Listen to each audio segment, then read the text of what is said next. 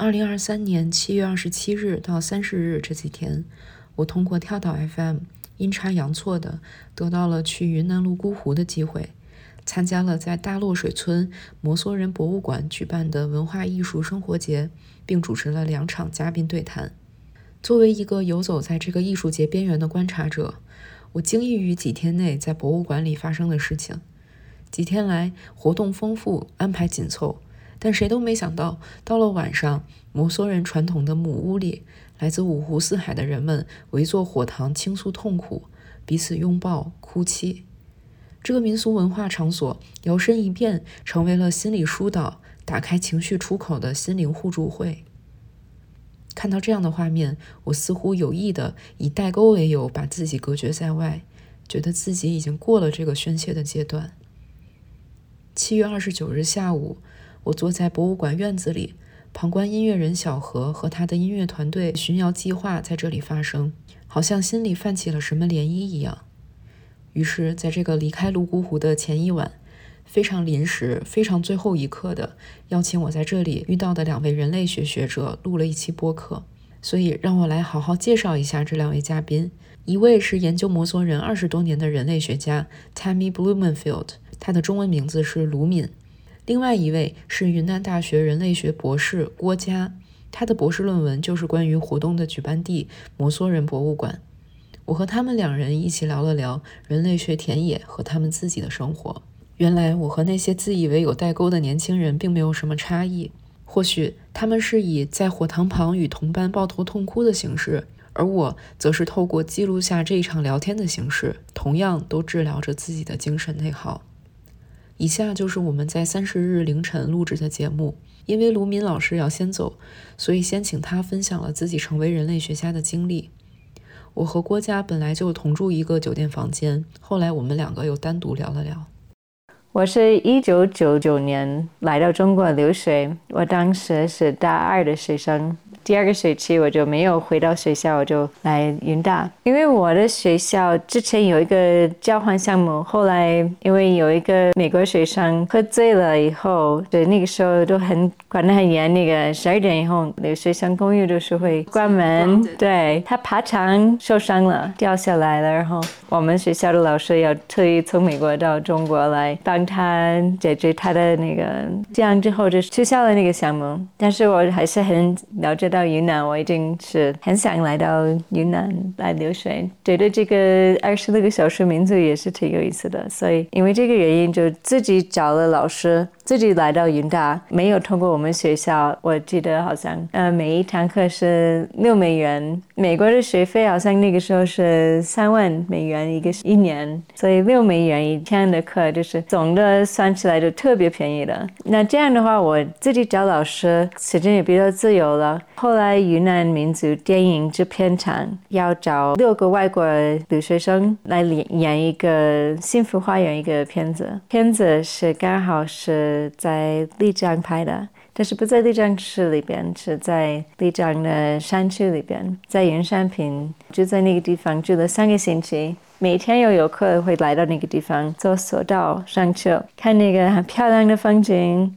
呃，玉龙水上旁边，我觉得特别有意思，很不了解那些文化。我想就回去以后，我好好研究一下这个地方。到底是怎么回事，这些纳西族有什么传统习惯，然后。有一天，差不多早上三点钟起来，白水台拍了一个镜头，在一个很传统的一个村寨去拍，然后很明显的，就那边的纳西族跟我们云山坪的那个靠近丽江纳西族就也不太一样。那回去以后又开始查资料，也了解到有一个丽江纳西和永宁纳西的一个呃一个说法，但是对永宁纳西的。英文研究和资料就特别少，那我就想呢，就是作为学者，我们都是想找一块别人没有弄过的地。当时还是读本科生，觉得哦，那这个可以做那个毕业论文来写丽江纳西和永宁纳西，就所所谓的摩梭人的一个比较。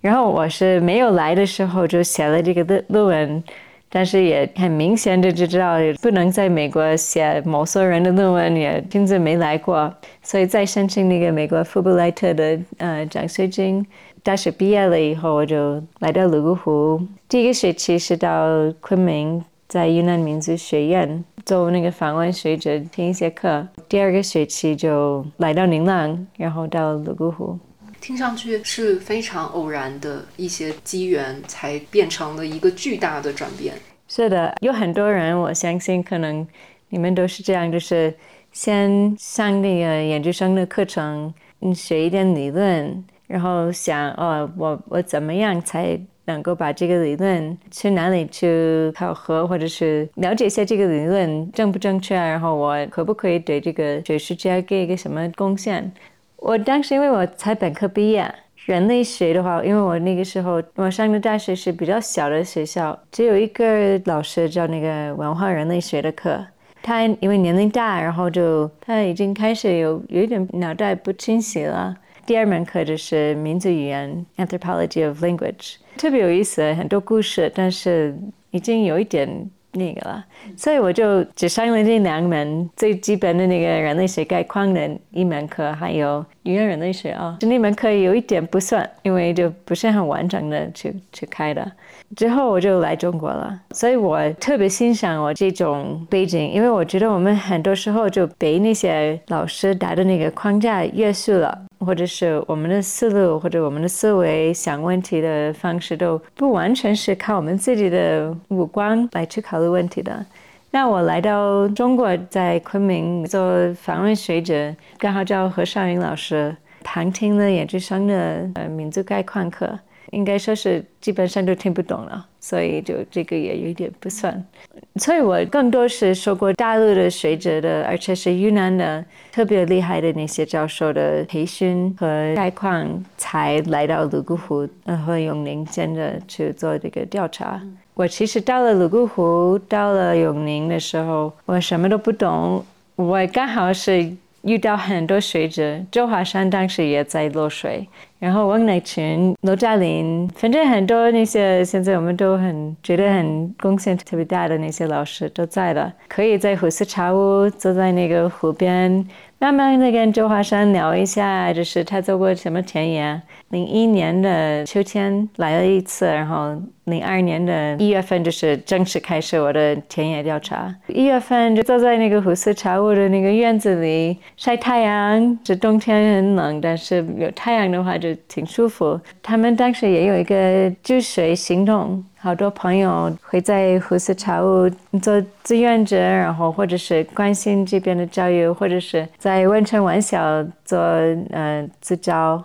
反正有一个群体的人就比我有经验，然后我可以从他们怎么做，就怎么跟人家交流，学会怎么做一个研究某色人的学者，还是觉得这种到来是非常宝贵的。你那个时候应该只有二十岁左右，二十出头，就在这么年轻的一个年纪做的其实是两个重大的决定。第一，可能已经要决定成为一个学者，一个人类学家，已经是一个关于人生的一个很大的 ambition 了。然后，另外你要从美国。到中国这么远，完全脱离自己的那个本来的文化背景家乡，你是怎么做到在那么人生早期的一个阶段就可以直接做出这么两个重大的决定？其实我十九岁就来到中国了，就是大二的学生，所以应该算是我也是在中国长大的。在美国，我我不是一个很了不起的人，嗯，但是我来到一九九九年的昆明，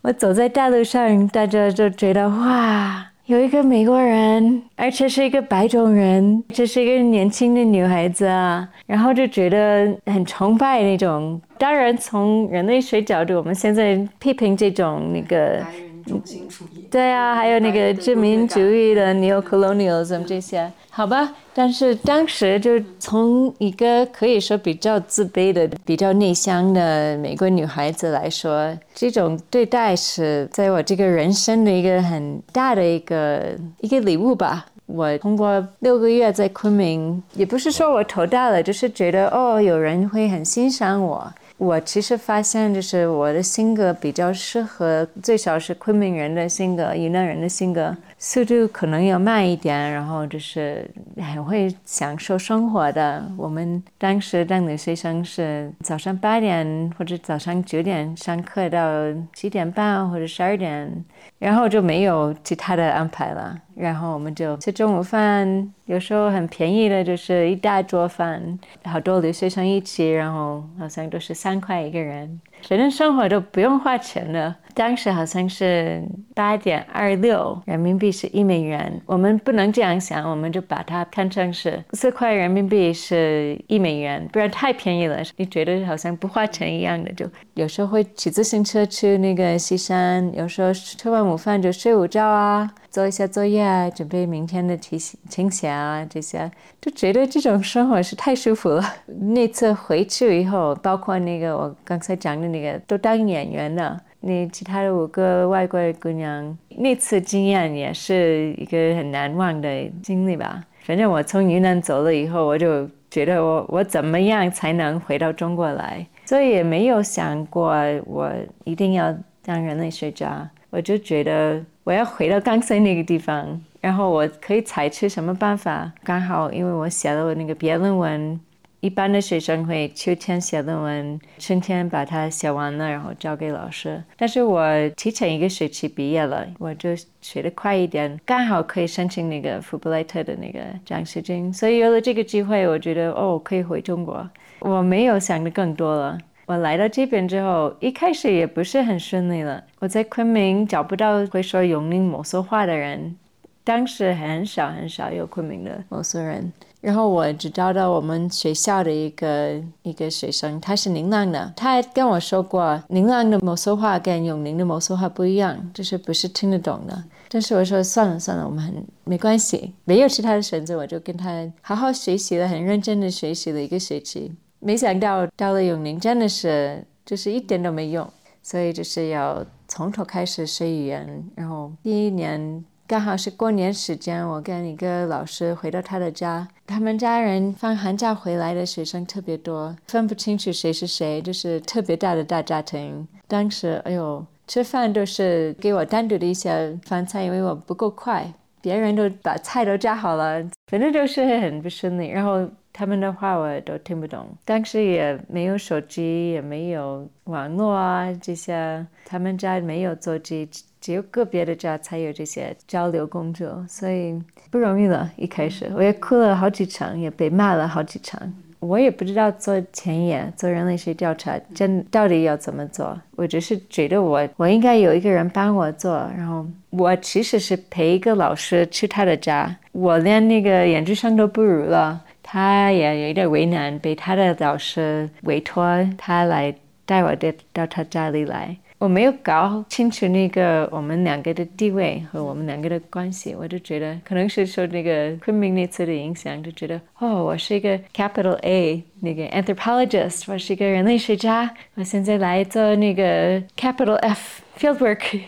做 我的田野调查，我是不是很很那个的？然后你一定要帮我翻译什么的。然后有一次去他他一个姑妈家，是他好长时间没有。见过一个姑妈，我求她帮忙翻译一下他们两个在说什么话，然后她拒绝了。我就觉得，哎呦，但是你还是要帮我翻译你们在说什么话，不然那个好像我怎么样才能做我的田野？然后她说，那你要提问题吗？我跟他的对话就是我们两个的对话，是我们在谈村子里的人，你也不认识，你不可能跟我姑妈这样聊天，然后就就一句的给你翻译了。我当时的概念就是，一个人类学家做田野不应该多引导人家，要像苍蝇，我们说英文说那个墙壁上的苍蝇，不要打扰他们的生活。当然，这样朋友也是很为难。那个老师，他以前带过人类学家，蔡华他也带过，周华山他也带过，他也帮了很多人，他有一点了解做田野是怎么做的。然后我来了，就是。先旁听一下，我知道我不熟悉那个村，也不熟悉他们那个情况。我想先多熟悉一下，再开始提问。我也不知道问这个姑妈什么问题。我当时的题目是某所人的教育情况，还有某所语的一些各方面。我现在嗯想到那个时候，真的是觉得，哎呦，这个二十二岁的学生太傻了啊！但是也可以理解他的一些心态。然后也可以理解这个老师的为难。后来又来了一个学生，一个学民族音乐的一个研究生。后来我们两个人都一起，好像这个好一点了。我也有伴，然后那个老师也有比较清楚的一个课题的一个学生可以带，然后还是哭了好几场，但是好一点了。你觉得那个二十几岁的时候，那个时候的你，你的世界里面是你自己一个人在承受所有这些吗？还是你把比如学校里的老师，还有帮助你的朋友这些？你把他们当做可能家人纳进你的生活圈子里面，因为我已经跟美国学校没有任何关系，而且我我就没有一个文化人类学的老师带我。毕业论文是跟一个中国历史专家来写的，然后他也不是那种很清晰的，在美国就没人管我。在昆明当然我的那个就何少英老师，他是关心我，但是。就那个时候，电子邮件才刚刚开始有了，这个都是很新的那个时候，所以沟通也没那么容易。他也不可能给我打电话说今天怎么样，不是那种关系，所以基本上没人管我。我们都是好好申请那个国家民委、还有教育厅、还有省外办的批准，他也是帮忙，肯定在学校也做了不少那工作，为了帮我申请到这个。研究批准，后来那个老师就算是我的 official 陪同，肯定又是想融入他们的社会，但是也不会想我是他们那个人。我偶尔会穿某色服装去打跳，但是我不会，比如说在美国，我不会穿某色服装，说我是某色人。我感觉我都是一个客人，虽然是有几个家庭都已经我是他们家的一个成员，在永宁的几个家庭，但是。知道也不是他们家的人，如果有什么大事情或者是怎么样，他们也不会叫我来参与，我也没有这个负担，也没有这个责任或者这个权利。但是我我确实，比如说我刚刚都帮了一个学费，我还是会帮一点，关心一点，但是也没有这个期待。我都是跟着那些老师在某所地区学过很长时间的那些教育机构的那些人。更多的是想进入他们的这个群体吧，也希望他们能够认可我。真的是觉得我有一点那个 imposter，我我确实不是一个真正的人类学家，伪装者啊，努力的想，好像他们已经跑到我的前面，我我在后面努力的想跟他们一起跑，或者是跑到他们的尾巴，就是跟不上。花了多久觉得自己在这里是一个专业的人了，不是一个 impossible？总是会有一点那种感觉，但是呃，最明显就是我从一月份到五月份，一直呃六月六月初一直在永宁和泸沽湖这这片。那个富布莱特奖学金就是一个学年，八九月份到六月份要结束了，而且那个时候机票你要买那个往返机票，然后是得回去一趟了。我当时我觉得。四五月份就觉得真的是有一点开始懂一点某些话了，然后也开始了解一下这边的情况，然后可能那个时候也已经开始觉得哦，我有点了解这边的，建立了一些好的关系，比较近的那些两个人的那关系，就觉得太可惜了。若是刚刚建立好这些就回去，太可惜了啊。所以我就选择九月份回来，反正那个富布莱特那个奖学金，全中国都是同样一笔钱，北京、上海你你也是那笔钱，云南也是那笔钱，我是没花完。我记得可能就是一万六美元，也也不是很多，但是对年轻的我算是很多。所以因为我也没什么负担了，然后我就就选择回到丽江，租一个房间，在一个老师的房子里。尽量的有机会就回到永宁，想写文章、写书，所以应该是那那个九月份回来的那个时候，就有一点那种回家的感觉，所以可能是从那个时候开始，刚好那年也是二零零二年，差不多到二零零三年冬天，就我的钱开始差不多没有了，我又想了一些办法，怎么挣一点钱。不知道你们多大了？二零零三年，对，也是非典型性、非远的一个一件事情。刚好是美国国家地理找我来帮他们拍一个关于某些人的一个电视剧，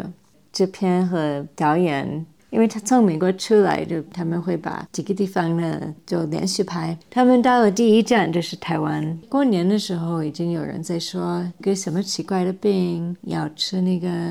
醋，可以预防这个奇怪的病，但是还没有什么名字。刚好是到了台湾，那个复制片人就选择不要吃大陆了，算了，就回家了。但是那个导演他就选择还是过来。当时是好像广东、北京都听说过那边有案例，但是云南还没有。我们就选择拍一下。嗯，这个可以讲很长时间。反正就是五一节，他来到丽江，碰到政府开始封闭不同的地方。一开始丽江还好，到了泸沽湖以后，这丽江封闭了。泸沽湖开始封闭了，但是永宁还行。好像是那个有大海那个波浪往你那边要碰上你，然后你要在它的前面跑，不要跟上我，不要跟上我。到最后是我们到永宁的那个村子，本来有谈好的那个人，后来回来拍他的时候，村长说不可以拍，不准拍。我们想了很多办法，但是不可以拍。那我们还没有说算了，我们就去四川。因为小落水过后就是四川省，然后我们想可能云南省就管得严，但是四川省还好。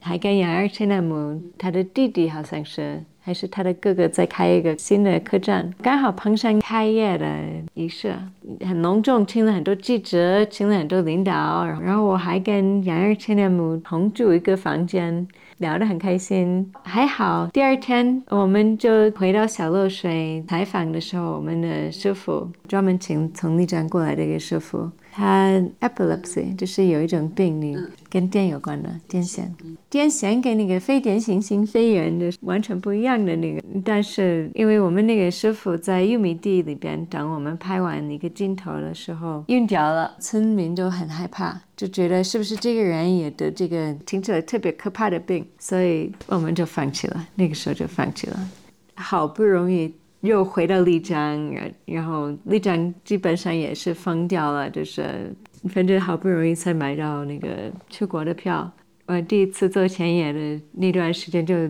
就那样结束了。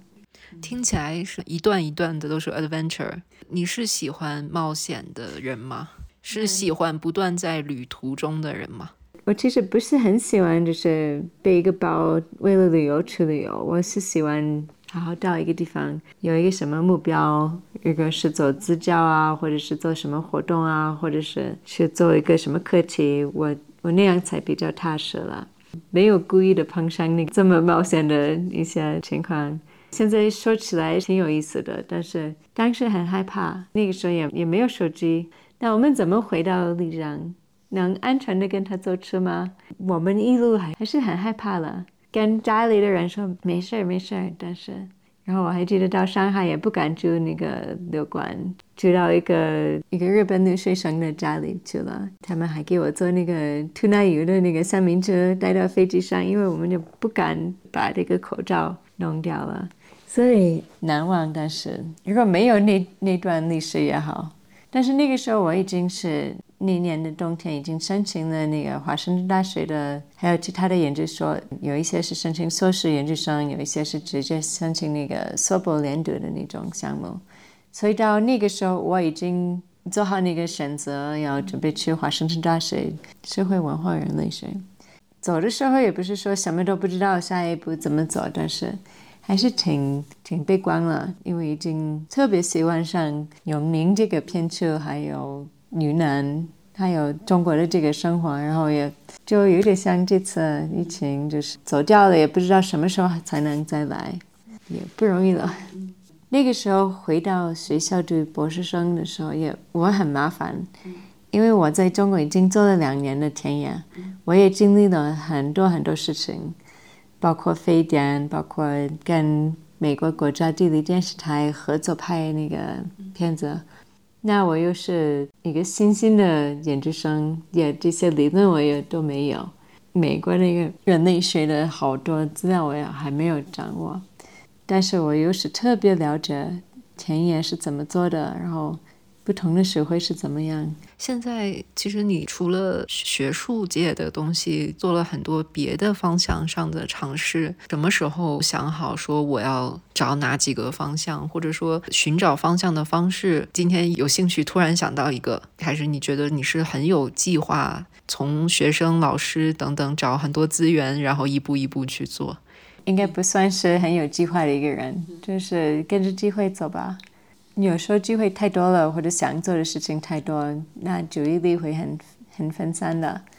我在努力的改这个习惯，但是没办法，我这次回来，你看我带了两个孩子，时间也特别短，但是还是这次出来是，我们有一篇文章是快写完了，有一些信息还是要补充一下，所以这个是一个任务。我们也在做二十年后的教育的这个文章的一些调查，刚好碰到一个某所文化艺术节的一个活动，也没有打算参与这这次活动，一出来就是没想到会有这么多事情，然后到永宁的时候就觉得，哎，我们这次带一个会说中文的三岁姑娘到我的田野点，其实也是很有意思的一个一件事情。是不是可以请一个学生过来，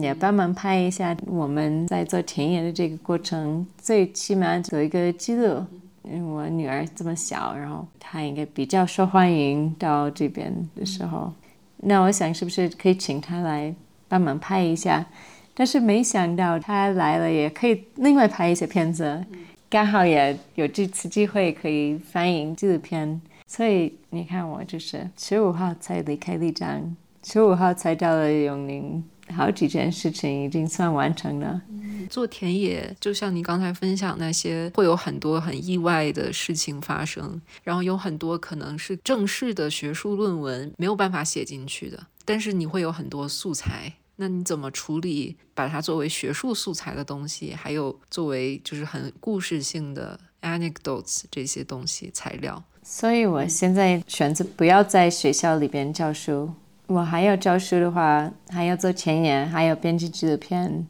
还有教育基金会的，我也当会长。现在已经没有，已经没有办了，撤了。反正我想做的事情，我在做的事情挺多的，还有带孩子。我现在在正在写三本书，也在写很多文章。怎么说？我会用不同的风格、不同的写法来对待这些不同的故事。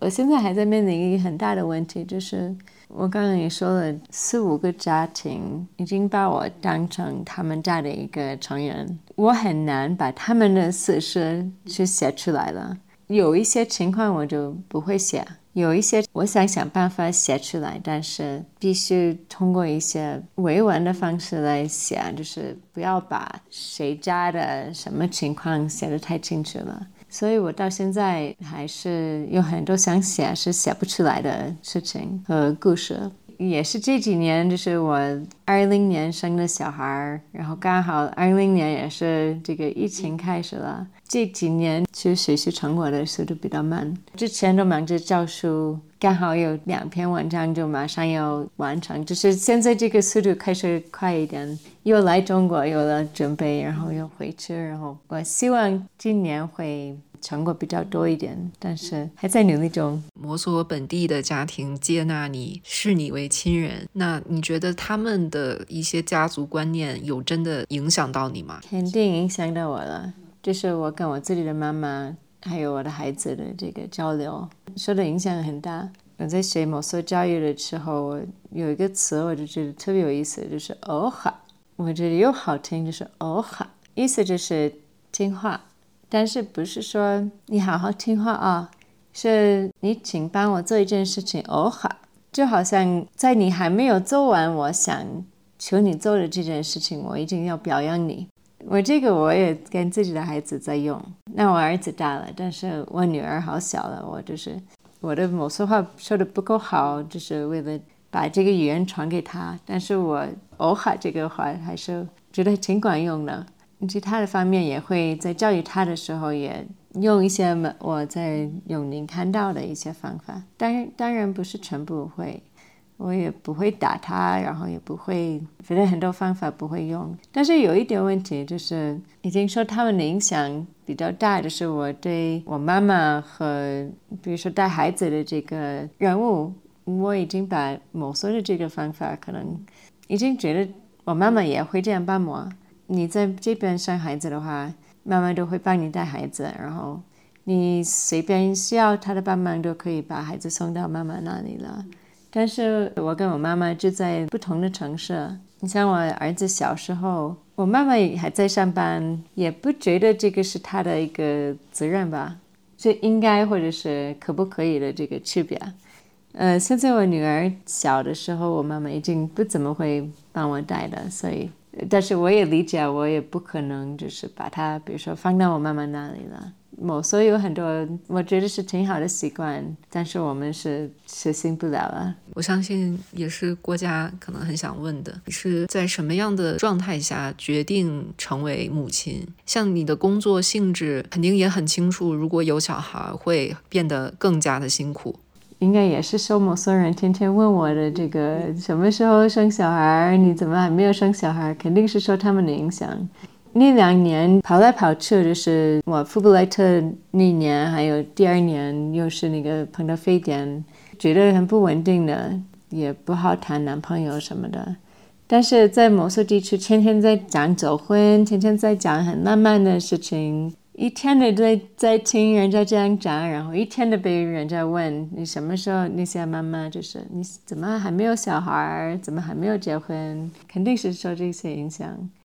关于当母亲，我就没有，我没有想不当了，因为其实我那个我还好，在华盛顿大学，我的导师是那个 Stephen Harold，就是郝瑞，两个我的那个一个师兄，一个师姐，他们两个都是有孩子，所以我们系还是比较普遍，硕博连读进学校到毕业的时间是平均是七到九年。二十来岁进来，七到九年以后，那你比较好生育的时间，所以不太现实把那个生孩子放到你你研究生毕业的那个时间。等到那个时候又开始教书，压压力又大，所以其实我觉得读研究生是挺好的生孩子的时间。确实可能会影响到你的出成果的速度，或者是你能做田野的能力。但是你带一个孩子做田野，也是会完全不一样的一些信息，和人家对待你的这个方式也是不同。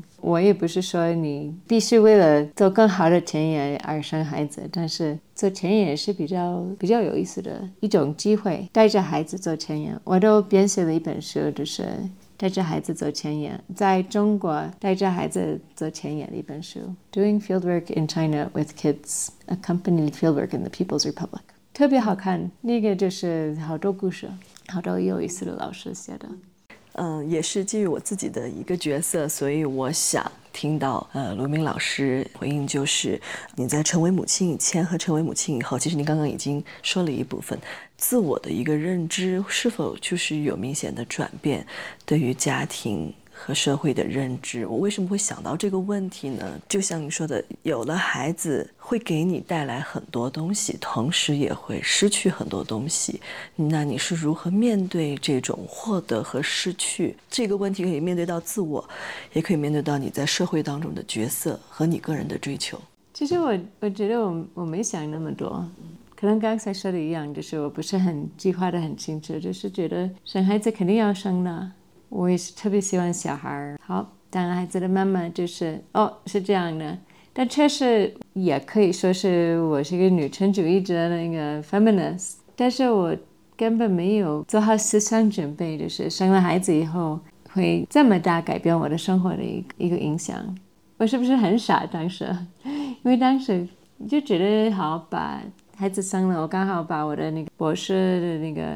qualifying exams，就是那些资格考试，资格考试，反正在十一月底考了，然后一月四号生了小孩，就是已经在晚期的那个怀孕的时候考了那个试，然后就觉得好，我现在田野也做完了，然后这些资格考试也考好了，那我就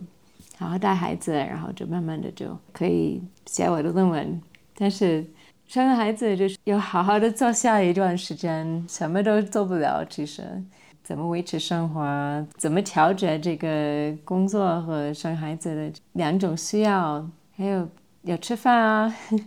要做家务，我我没想到会有这么大的一个，哎呀，这个一谈就是也是另外一个话话题，就是只有妈妈才能喂奶，是吧？然后好多哄孩子只能妈妈才喂得好，呃，哄得好，也不是说爸爸不能哄，只是可能妈妈抱着是孩子更有那个安全感。我没想到就是带孩子的。可能百分之八十的时间都是我带的，才意识到哦，这个小家庭跟摩梭家庭不一样，那就是确实很不容易了。你说的每一个细节，每一个情境，我都有亲身感受。一样的，就是我，我有女儿，她今年九岁，我知道生孩子的这个过程，呃，孕育一个孩子的过程，呃，我很享受，因为我很喜欢小朋友。但是她非常的浪费时间，对，不能说浪费时间，她非常的消耗。可能我会觉得我啊，我有想做这个想做那个，但是在面对孩子的时候，那些全部必须得放下啊，我也非常心甘情愿的放下。但是这个放下，其实有时候你会在消磨到其中，肯定会，就是你会觉得消磨到其中。所以，因为我生完我女儿，我就知道我很喜欢小朋友，我想我肯定会再生一个，这个就很有意思。就是我考博士，是因为我知道经历了第一个，我觉得这个是一个很很消磨的一个过程。那如果我还要再生一个，我想把这个时间用起来。当然也是因为我在学术上，我一我读完硕士，我一直有这么一个心愿和追求，那我就想在这个时候把它用起来，然后我就去考博士。那结果那个我博士考上了，那个第二个宝宝我暂时没有生出来，那我就好好的读博士吧。读到后期的时候，因为我还工作，工作特别的忙，我的工作又和学术没有直接关联，特别特别的消磨这个过程。花了很多年，到后面就又怀上了我的第二个宝宝，整个的这个状态，其实我我身边的朋友说我没有什么变化啊，依然每天像打了鸡血一样。在生第二个宝宝之前，就像你说的，没有时间，你不得不放下，围了这个宝宝转。当然，我很幸运，我有我父母，他们是传统的中国式家庭的父母，当他们的孩子有需要的时候。无条件的在帮助我，这个是我能坚持下来的一个非常大的动力。然后我女儿呢，一岁半的时候我去考的博，那曾经有一段时间是我把我女儿背在背背上，我在看书，然后她睡了，我继续看书。那后来就上学了，上小学，这是个非常恐怖的过程。白天忙工作，晚上辅导孩子功课，夜里开始是我自己的时间，十二点到三点。这样持续了很长一段时间以后，我觉得不行，我可能我我身体已经不好了，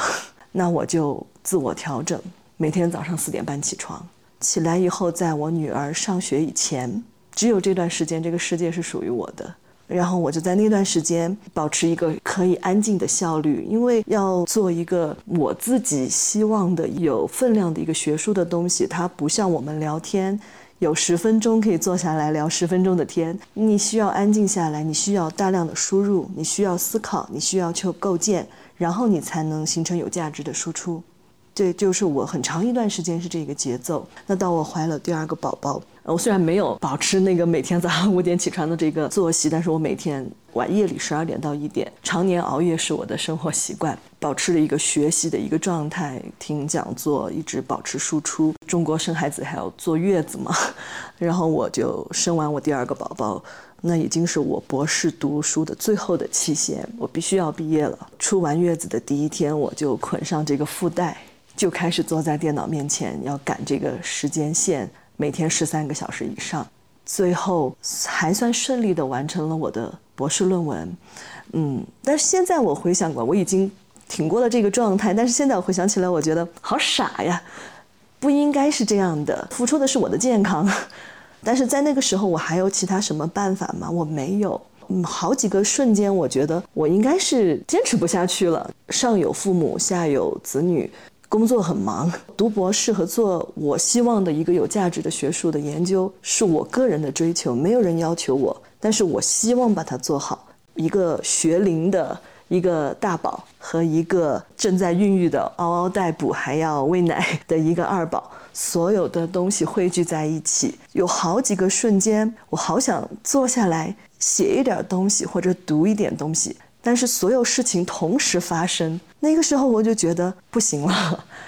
但是就在这一个瞬间，突然想到了一个电影的场景，《无问西东》这部电影，呃，讲到之前这个西南联大搬到昆明来。然后呢，是一个非常比较简陋的一个教学环境。然后其中有一个场景，就是外面在下着大雨，倾盆大雨。他们在一个呃非常破败的一个教室里，上面铺着这个瓦片，那个大雨就下在瓦片上。老师就不停地提高声音，想要讲话，让下面的学生听见。但是雨很大，他越提高声音，听不见。一个学生就在这个时候，他索性就推开了窗户。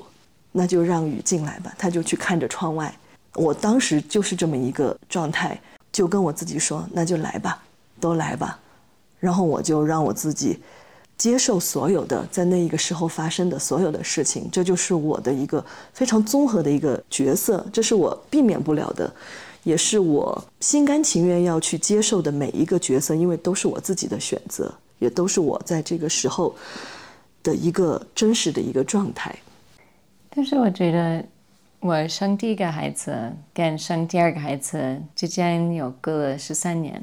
其实我我一直还是挺想要第二个孩子，但是就反正没有了。从一个很现实的来角度来说，有很多不生第二个孩子的理由，但是就特别想要，我就觉得这个孩子就是很特别珍惜。生了第一个孩子，可能有一点像你这种，就觉得因为博士还没毕业，然后就人家会觉得好像你要 prove something 给别人看哦，我可以一边当妈妈，一边当学者，一边把我的那学历给给完成了，一边学会怎么当教授啊这些。一边带孩子，然后，所以我也是有那经验，就是有那种枕头，你还可以喂奶，孩子喂奶，喂完奶的时候会经常睡着，然后当时是那个台式电脑，就是孩子睡在我的肩头上，然后我还用手就你们要描绘一下这个动作了，把身体向前倾，然后手够到很远去键盘打字，对，然后那个他还会睡很长时间，我还可以做很多事情，只能这样。是的。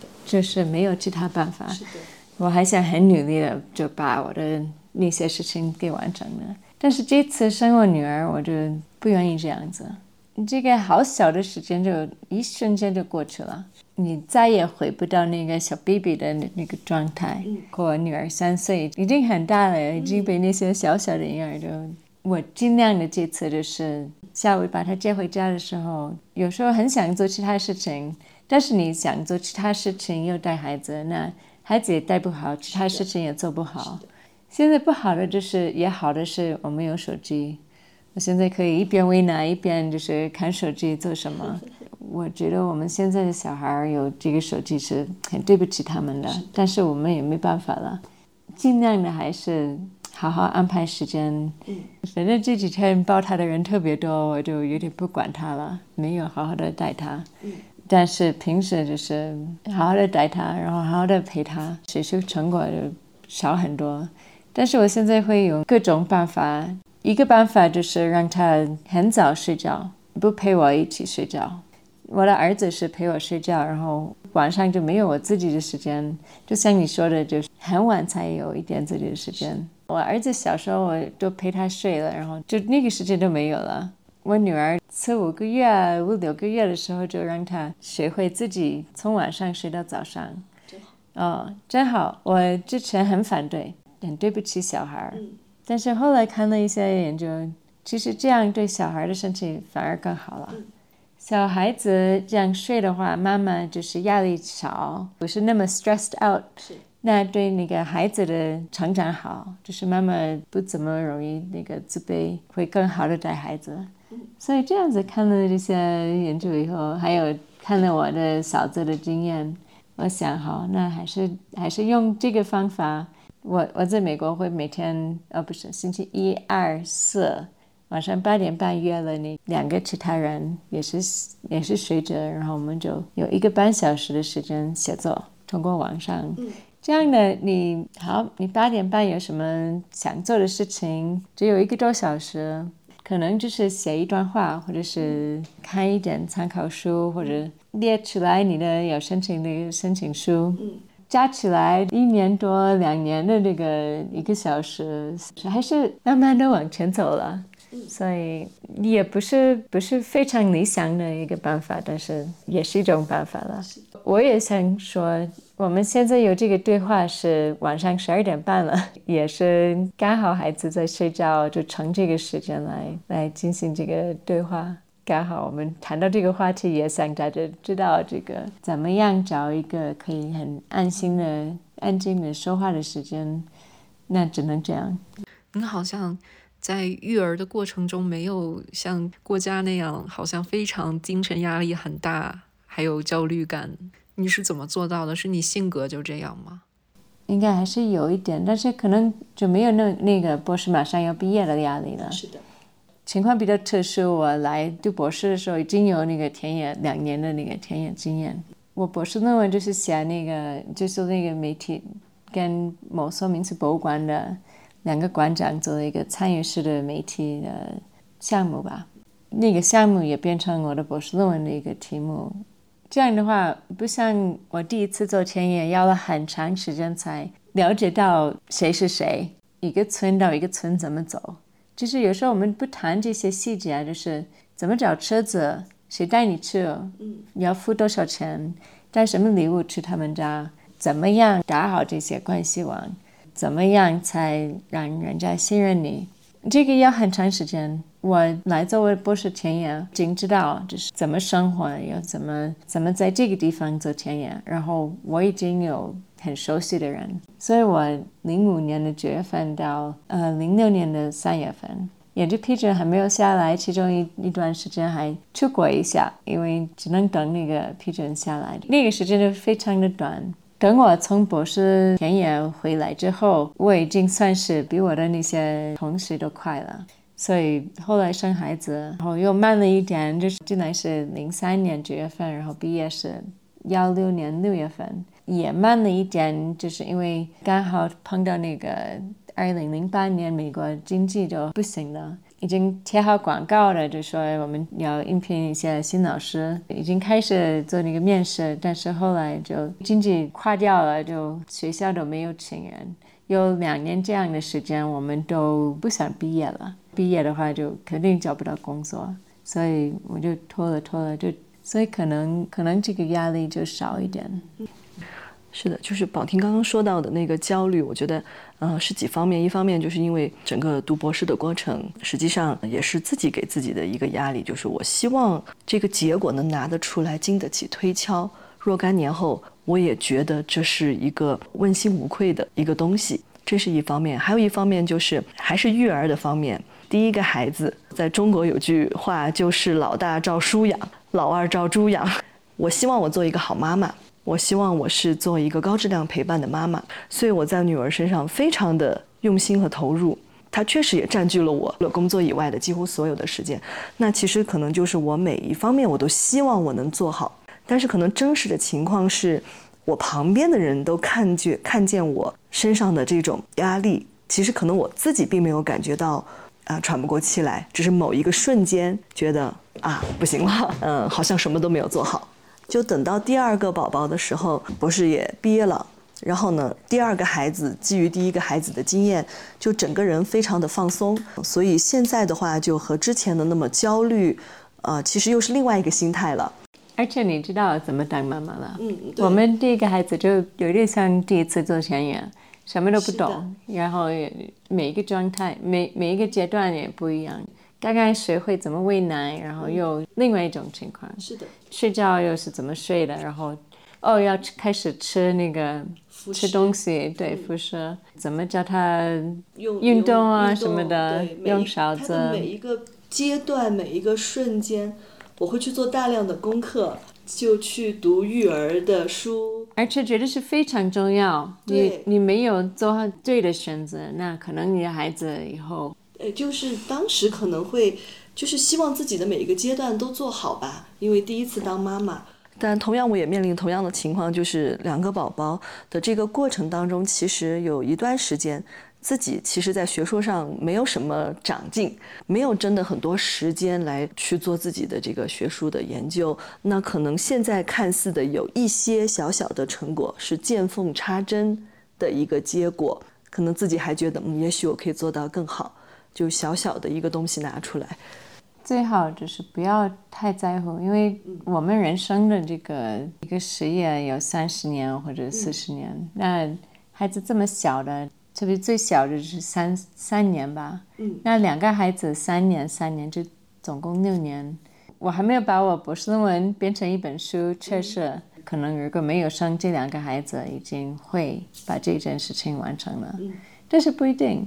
我现在就不觉得非得把这件事情在什么期间给完成了。有个说法就是 “give myself grace”，对自己更耐心一点。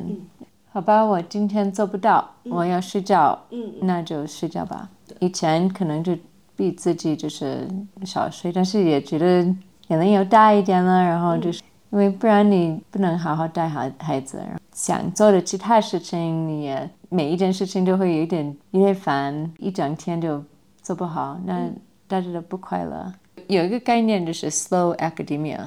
也有那个 slow food movement。slow food 就是说你不要快快的为了把肚子填饱而吃饭，你要好好的欣赏你的饭菜，好好的坐下来。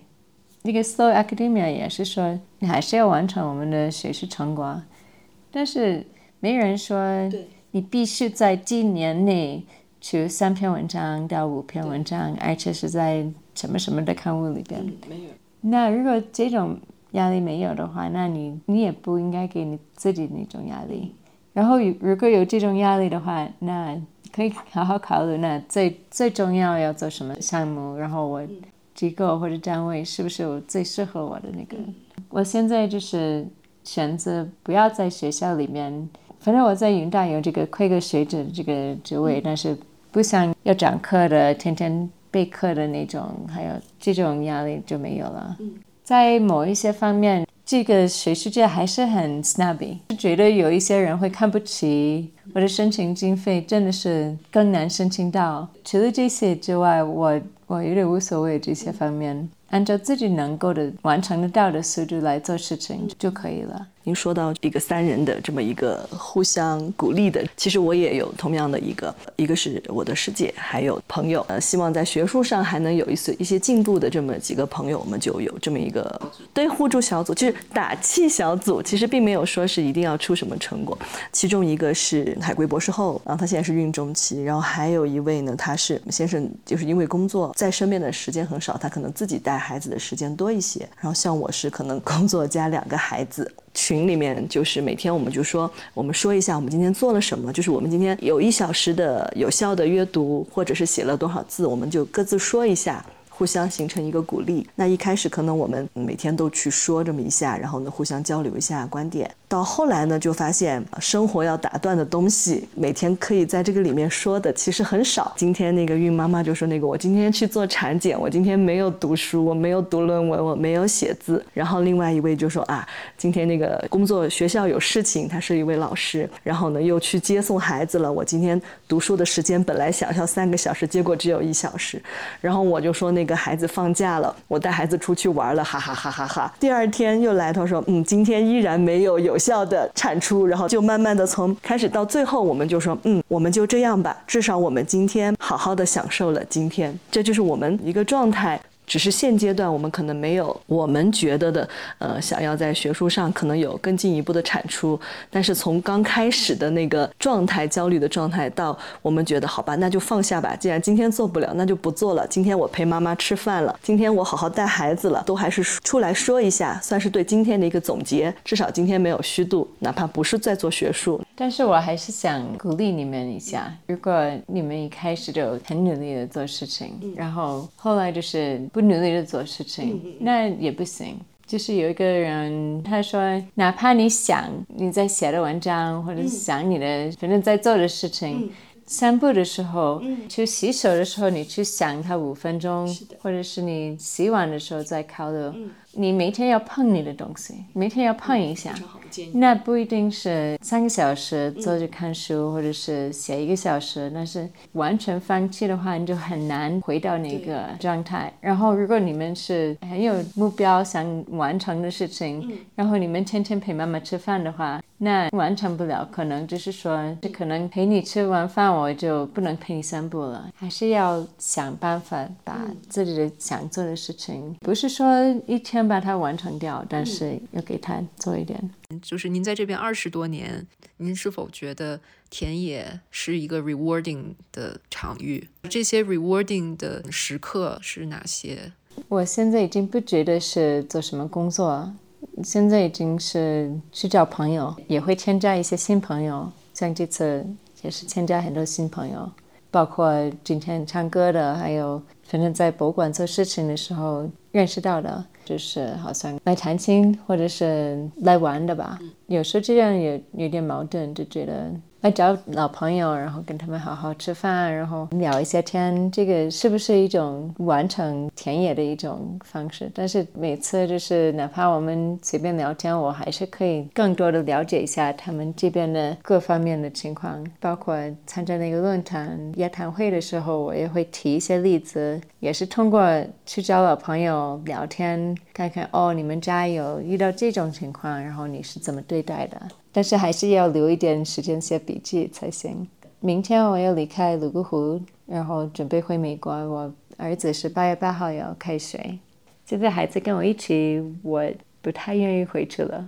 好好考虑以后怎么办，以后怎么安排。我今天坐在这里，一个最大的感受，我一直在想，好穿越。很多年以前，当我开始做这个研究的时候，我读到。之前的研究学者的成果，去找他们的书，找他们的文章，其中就有鲁明老师。我从来没有想过有一天我会像这样的这个时刻坐在这里，和我在书里读到的这个仰望的这样一个名字的人面对面在交流。我从来没有想过这个瞬间。太不好意思了，就是跟像我刚刚说那个刚去昆明就觉得，哎呀，有人欣赏我。在美国就不觉得，我们都有这种经验。开始都是那些学者，我们看过他们的书，然后可以认识一下，都有这种感觉。还有一种感受就是，感觉自己很老了。就是我一开始做田野，确实有一点艰苦的，不方便跟家里人联系，然后只有您都没有网吧，要就是倒落水、苦思茶物才可以查电子邮件。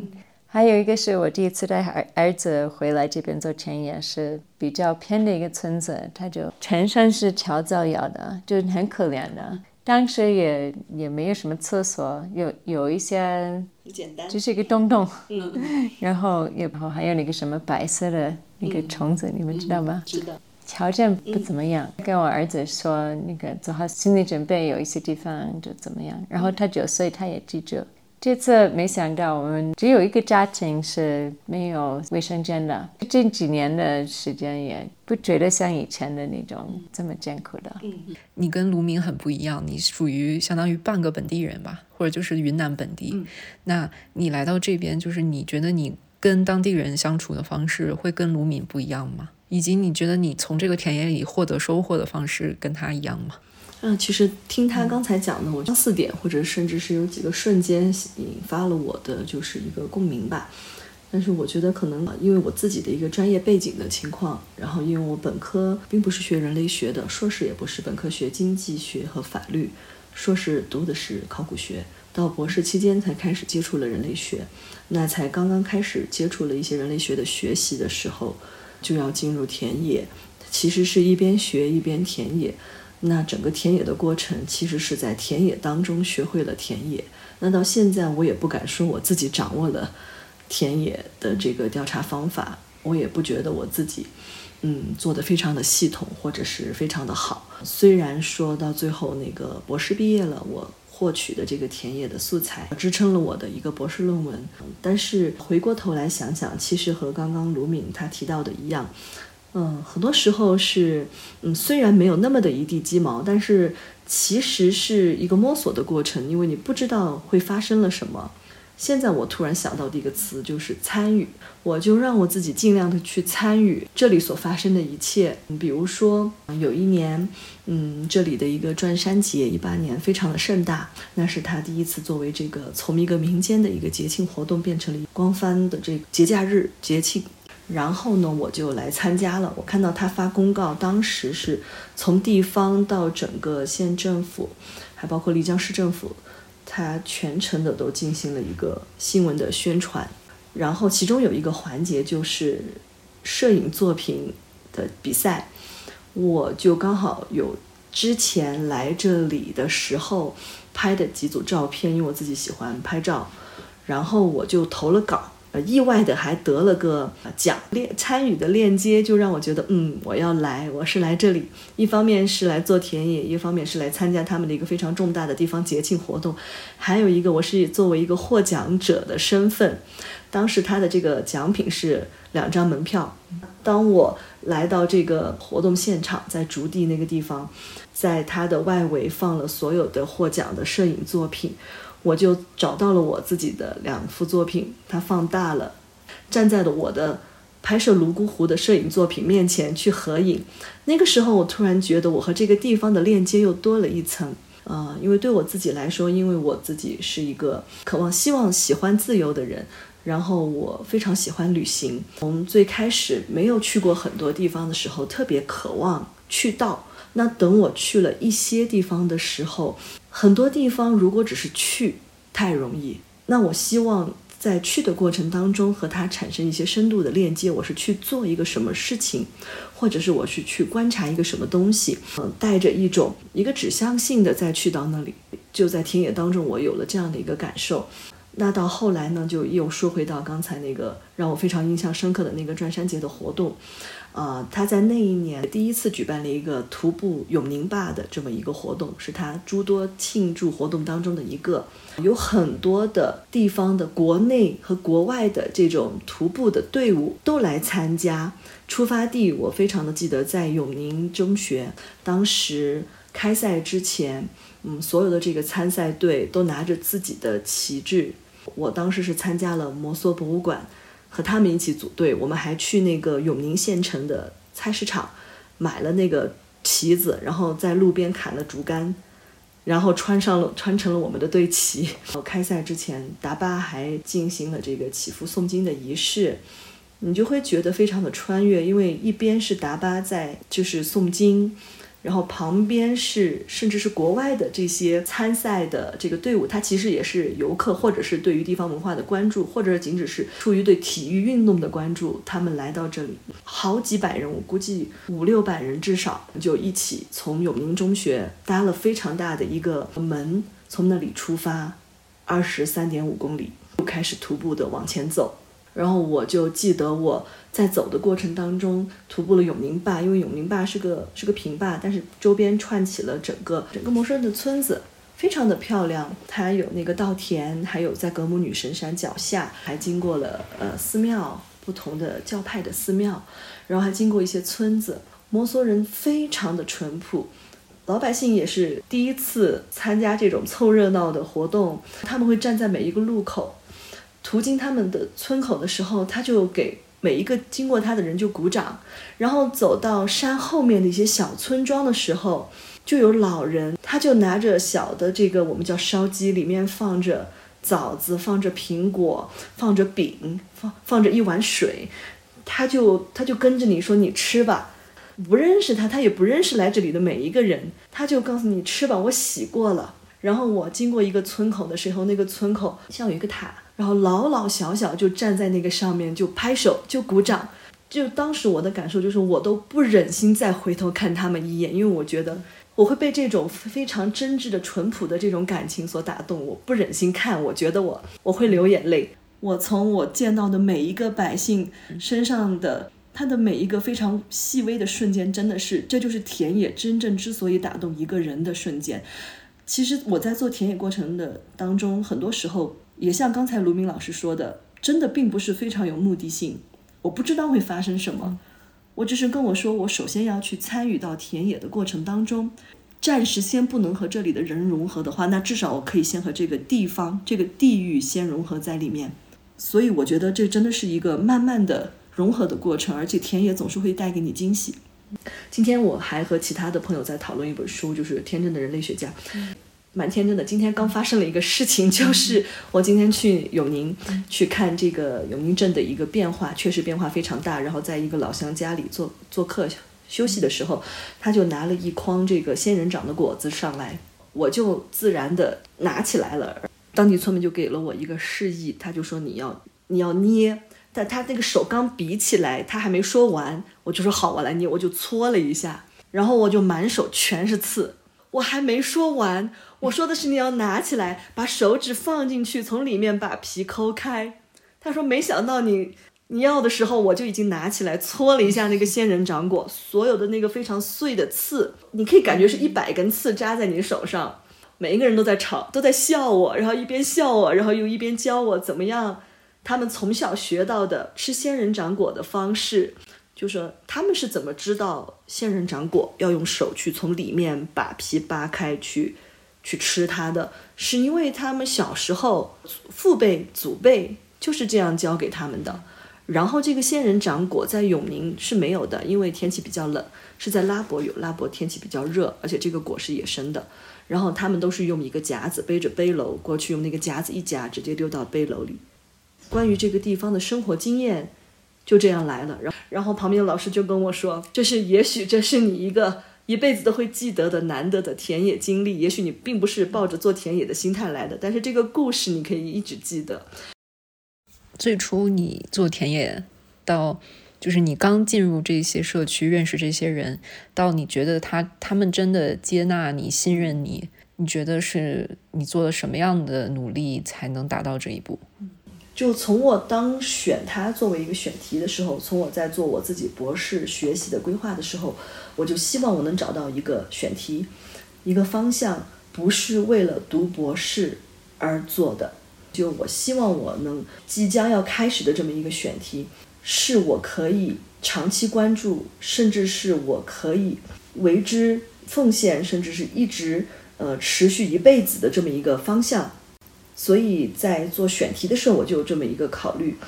一开始并没有，也不是这么一个研究的方向，因为自己是艺术人类学方向。我最早想到的，呃，是研究一个具体的艺术形态。之前也提了一个初稿，但是没想到是就被老师否掉了。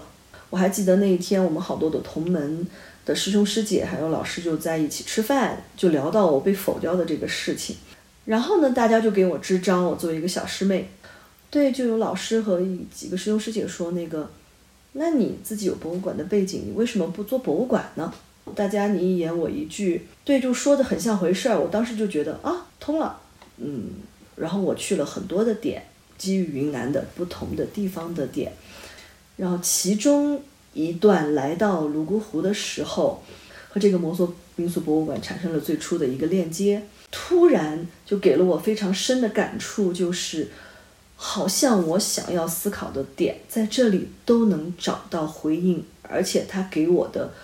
反馈超出了我的想象。好的，首先它是一个地域上非常有代表性的这么一个地方，那么漂亮的山水，那么有故事的这么一个自然景观的这么一个背景，然后还有一个就是这里有一个非常有代表性的一个民族的一个文化背景，然后呢？我听了这个二清馆长、多吉馆长他们跟我讲了他们建博物馆的一个故事，我为之深深的感动。这个博物馆它就非常的有代表性，而且在我的观察当中，它和这个地方的连接还不单单只是一个物理空间建在了这个村子的村口，它的很多的方面都和这个社区、和这个地方的人，甚至和这个族群都产生了非常多的联系。只是这么一个粗粗的这么一个呃认识，我就觉得这个地方是我想要去深入了解的地方。很多次的往返来到田野考察地，然后又回去，基于我的田野材料，不停的又在看书、学习、思考，每一次都给我非常多的感触，我就觉得。越来越坚定了我最初的那个想法，就是如果我要做博士论文，不是为了拿博士头衔去做这个事情，因为毕竟付出四年或者是五年、六年甚至更多的时间，这在人生当中是非常重要的一段，不应该是虚度的。我希望我付出了，我肯定是会认真对待的。我认真对待了那么多年，我希望它是一个可持续的。是我可以为之奋斗一辈子，甚至是一个事业的这么一个方向，以至于到现在我已经完成了我所谓的博士的论文的一个撰写，我也毕业了，依然是这个地方它发生的一个鲜活的一个变化，非常有意思的变化，我还想继续的再了解，我又再来了，这也是这次我们能见面的一个原因，我又再来了，我依然在持续的关注它，现在这个持续和当时可能还会有学业的压力是不一样的心态，那真的是纯粹发自内心的想要去关注它，想要去关注我自己想要为之呃研究的方向的这么一个去关注它。然后我还想分享的就是今天下午那个小何的活动。小何他做那个项目，其实我之前就了解过，我看过他出的这个项目的书，然后看过一些记录的影像的资料。嗯，基本上就是在各个地方寻找即将要失传的童谣、民谣。嗯，他发挥他的音乐方面的才能，跟他的团队一起把这个东西记录下来，继续传播下去。听他的描述，包括你去看他内容，你就会觉得非常非常有意义。嗯，今天我第一次是在现场看他做这件事情，情感冲击力之大是我完全没有想象到的。就是多吉他们两个人在那里。站着还没有开始唱歌，我就开始眼泪就哗哗的在那流。然后我就在想，就是为什么这个事情对我情感冲击这么大？当然，当然这个事情很有意义，但是我不是说我感动于，就是哎呀，这个要失传的文化终于要保存下来了，或者是就是哎呀，你看大家今天这么多听众一起来学这首歌，然后就是整个氛围很感人什么的。就是我是觉得我看到那个台上那两个人。他们平时的形象是是那样的，就是他们在博物馆里面兜兜转转，默默的，就是一直在为这个事情以他们自己的方式在努力。今天他们所处的这个场域，其实是他们非常陌生的。今天中国民谣界非常有名的音乐家，嗯要现场教他们打节拍、打鼓，嗯然后以一种非常新颖的形式，在面对着这么多陌生的、来自各种地方的人，去表达他们自己的文化。看着他们那个状态，嗯，我我在揣测他们心里的那种感受是什么，然后我就会觉得很感动。我知道这个活动开始，我是通过直播看的。我打开直播那个机缘很巧合，因为我我在永宁镇在老乡家里坐着，就刚好说到摩梭人的传统语言，它的消亡其实是非常明显的一个过程。大家正在讨论，就是说。也许可以采取一些什么方式，让这个摩梭的传统语言再用起来。嗯，比如说你让他考高考，你就要考，你就会说摩梭话，我给你加十分。比如说你幼儿园，呃，你就开这个课，等等等等。正在讨论这个，然后呢，大家就说到，嗯，摩梭语言的一些用语，然后刚好我就提到了一个问题，就是我之前自己经常听的就是马达米，马达咪，我就说啊，是这个词。然后呢，人们刚好就开始针对这个词进行讨论。老乡就说啊，马达咪，然后呢就开始唱，那就开始以唱词作为举例。他说，哎呀，是一个叹词。哎呀，你呀，你怎么这样啊，马达咪？这样正在说的时候，我说，哎，直播直播，我要看一下。我打开，打开我一听，我就说，他们正在唱马达咪这首歌，这首歌是不是就是这个？博物馆的两位在教全场在唱这首歌，你知道吗？这个。时空的穿越，再去做一些什么事情，推动这个摩梭传统语言，再去做一点什么的时候，在这个真博物馆的这个场景，它在发生着一件，就是一个文化传承的这么一个事件。虽然可能只是一个下午，一些人们想要努力去做的和已经在做的，形成了一种无形中的一种契合。冥冥之中，大家心里在想着同一个事情，就是希望它好。比如每天我在这个博物馆里面转，看到多吉，他就像一个吉祥物一样，跟各种各样的人合影。其实我也我也在偷偷的揣测，就是他看这这些每一个跟他合影的人，是心里是什么想法。有时候就不不仅是这里的人，我就是平时跟别人接触的时候，其实我会恐惧说，比如我对别人表示关心，展展示我的友好，在别人眼中看来。其实你就是一个观观光客或者观光客心态，此时此刻关心了一下我的生活，但是在这一刻之后你就马上退出的，你是有点像一个买了票进了动物园的一个人，然后你来这样观看我的生活这样一个感觉。我是一个对这里完全陌生，我其实来之前我非常拼命的找各种资料看，他们有一个那个资料大礼包，嗯，是的。我真的是很认真的把他那个通识课每一课的 PPT 我都看完了，然后把他所有的纪录片看完了，把那个电子书看完了，然后我又找了很多论文书，就是不想如果我来到这里接触到一些当地的人，然后被他们认为是我是观光客心态来看一些猎奇的东西，或者是就是冲着这种小小资体验过来享受一下，就是我我会很害怕别人是这样看待我，就是我们其实是一种相互看待的这样一种过程。就这两天也关注到特别有意思的一个现象，就是在博物馆的年轻人，就大家从各个大城市来到这里。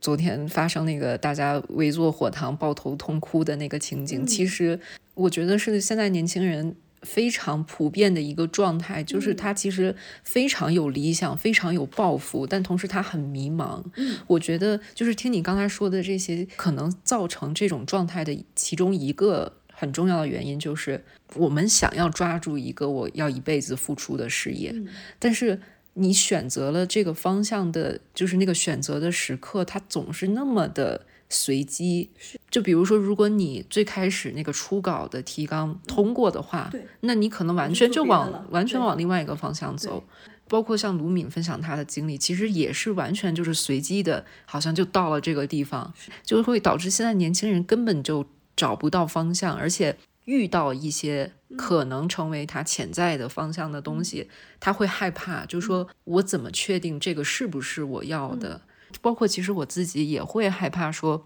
就我能不能相信这个随机性？压上去的东西是我一辈子要付出太多太多精力在上面。其实我也不敢说，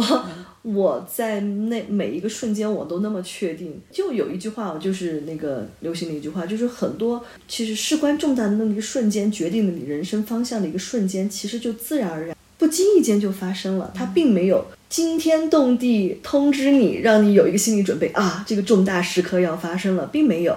它发生了，也许你当时都不知道。然后你说到这个。呃，就是就是在火塘围坐在一起的这个今天那晚上的这个夜谈，刚好有一个这一个一个事情，就是坐旁边的女孩跟我聊天，就说到她是怎么来到这儿，为什么来参加这个活动，她从大理过来的，然后她就说，其实，嗯，她自己很沮丧，然后我听到他说沮丧这个词，我就直接问他，昨天你在不在？就是昨天在祖母屋大家就是敞开心扉聊天这个瞬间你在不在？他说我在，我说在就对了，你有没有获得力量？他说有。我说那就够了。然后后面他跟我聊到的几个点，就是你刚刚提到的这个点，就是一些看似自己觉得坚定的瞬间，那其实走着的时候，一边走一边心虚，一边走一边自我怀疑，又希望给自己一些力量，但是这个力量时有时无。这其实不是现在年轻人才有的感受。我自己虽然不是那么的年轻，我也有同样的感受。一样的一个心理的一个过程，那只是因为我经历了这么一小段，我再回头看，好像他一步一步是走到了今天，我才可以说出来，哦，当时那些转折发生在什么时候？那如果让我再回到五年前、十年前、二十年前，我会先知先觉吗？不可能，我当时的认知就是那个样子的。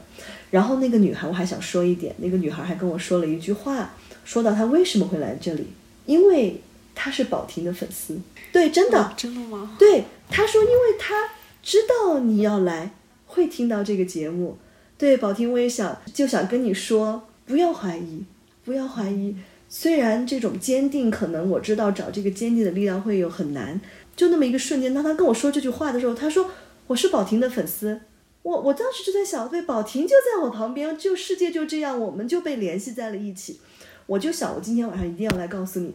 因为你之前做的点点滴滴，他关注你，甚至你那么远从北京过来，来到飞到泸沽湖几千公里，有人追随你来了，你想过吗？你从来没有想过吧？